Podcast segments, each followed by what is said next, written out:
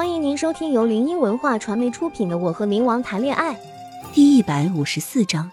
他回来了，番外篇。第二天一大早，我早早的便收拾好了东西。玉清和刘峰还要送我，我拒绝了。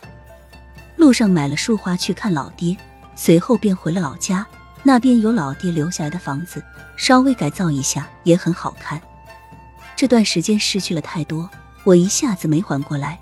宫梅和沈浩轩的事压得我差点喘不过气。回到村里，曾经的熟人见我回来了，都热情的打着招呼。我礼貌的笑了笑回应他们，拖着行李箱走了好久才找到家。我打开尘封已久的木门，一股木质味随之而来，花了三天时间打扫才打扫干净。这三天内，我惊喜的发现自己再次怀孕了。这个好消息，我不知道该和谁分享。三年后。冬日里的阳光格外的温暖，一个女人拉着一个小朋友的手道：“小兔崽子，别玩了哦，给你爹上坟去了。”那个小朋友也格外的听话，扔下手中的玩具朝那个女人走去。他眨着懵懂的眼睛问道：“妈，爸爸为什么离开了啊？他怎么都不见我一面就走了呀？”闻言，我心中一阵酸涩，眼眶有些微红，道。因为你爸爸他呀是个超人，为了保护妈妈去了另一个世界，他也想见你一面呀，可是都来不及了。小男孩似懂非懂的继续问道：“为什么呀？”因为有大怪兽来了。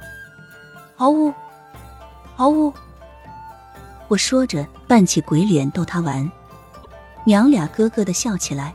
随后我弯下腰柔声道：“好了，小雨不许再玩了，跟妈妈一起去看爸爸吧。”名叫小雨的男孩声音稚嫩的应了声好，我牵着他的手，带着刚买的花上了公交。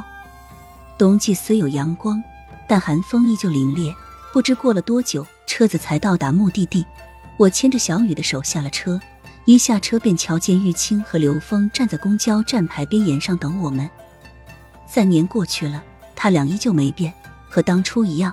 小雨见着他俩，瞬间眉开眼笑的跑过去，一口一个小叔叔，叫的可甜了。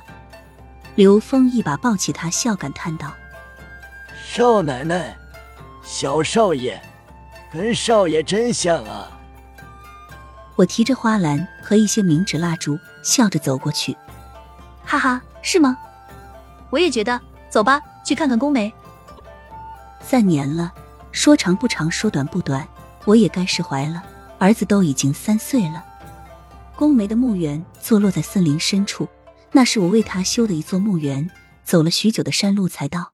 刺骨的寒风将小雨稚嫩的脸蛋冻得通红。我看着眼前的墓碑，还是忍不住鼻子一酸。曾经的回忆不是三五年就可以抹去的。玉清摆上鲜花蜡烛，嘀咕道：“没良心的家伙，我们来看你了，看你儿子都三岁了。”刘峰牵着小雨的手，感慨的说道：“是啊，少爷。”一晃三年便过去了，我一个没控制住，眼泪止不住的往外流。宫梅，这是我们的儿子，他叫宫羽。今年冬天我带他来看看你，我们相遇时是冬天，希望在这个冬天你能回来看看我们娘俩。小雨懵懂的看着，见妈妈哭了，上前用稚嫩的小手擦掉我的眼泪，安慰道：“妈妈不哭。”妈妈不是经常说爸爸在天上看着我们吗？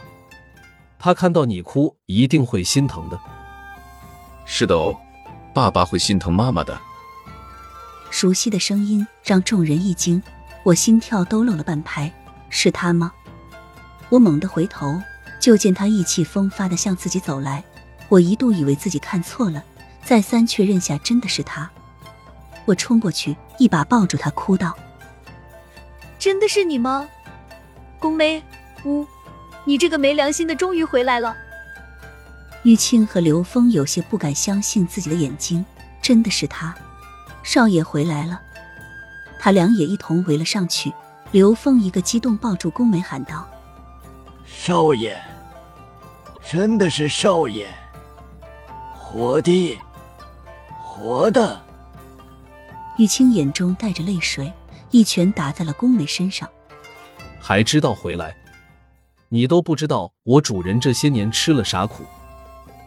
疼爱，小心点，身体刚重塑好呢，别一拳打得我魂飞魄灭了。他开玩笑道。爸爸，小雨跑过来抱住他大腿，甜甜的喊道。宫梅见到他愣了愣，有些激动又有些不敢相信。他抱起小雨，脸上的笑意更深了。爸爸回来了，开心吗？小雨那张粉嫩的小嘴便开始巴拉巴拉的说：“妈妈这些年怎么思念他的，整得站在一旁的我羞死了。”闻言，宫梅的神情严肃了好一会，满脸愧疚说道：“对不起，半夏，我不在的日子，让你受委屈了。”没事，你回来了就好。我喜极而泣道。寒暄了好一会，我们才回家。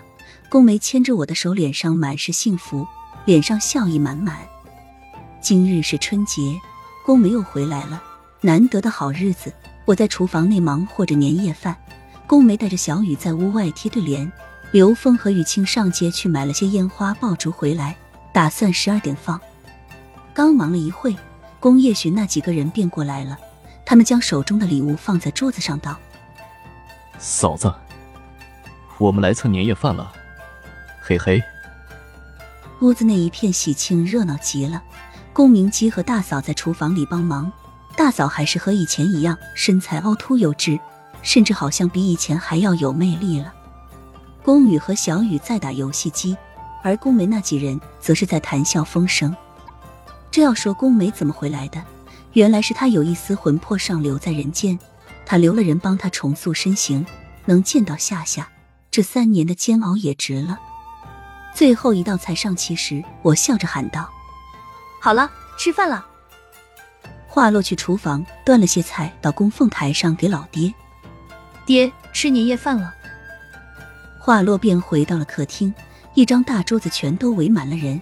我总觉得少了些什么，却不知道是什么。我举着可乐道：“干杯！”众人也端起自己的杯子，异口同声喊道：“干杯！”宫梅夹了块肉到我碗里，眼中满是宠溺，笑道：“多吃点，看看你都瘦了。”虽然还没到子时，但外面也已经有烟花升起、爆炸的声音了。那烟花在空中炸开成五颜六色、五彩缤纷，好看极了。待吃完年夜饭，又聊了会天。房间内，宫梅抱着腻腻歪歪媳妇，这三年我好想你啊。随后又一本正经道：“这些年我不再让你们娘俩受苦了，如今我回来了以后，不会让你们受苦了。”没事，老公，我好怕这是一场梦啊，我好怕明天一醒来你就不在了。我吸了吸鼻子，埋在他胸膛，闷闷的说：“宫梅揉了揉我的脑袋。”傻瓜，这不是梦，我也不会走了。我想和你看每一场日落，不仅仅是日出。我抬头看他，可可以吗？闻言，他浅浅一笑，道：“当然可以啊，能和你有故事，是我的荣幸。”他们的故事还在继续，即使是已经到了地底下，我也会将我们的故事讲给下一代听。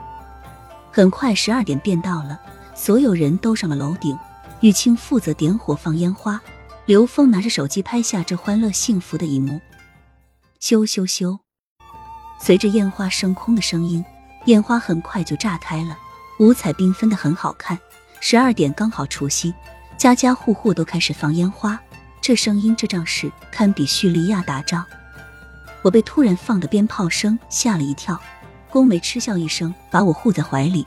我有些恼怒的瞪了他一眼，这家伙笑笑笑，就知道笑话他。不知不觉时间便过去了好多，回到房间内时已经累趴了。宫梅洗了澡，顶着有些湿漉漉的头发，将我压在身下，轻轻的在我唇上吻着。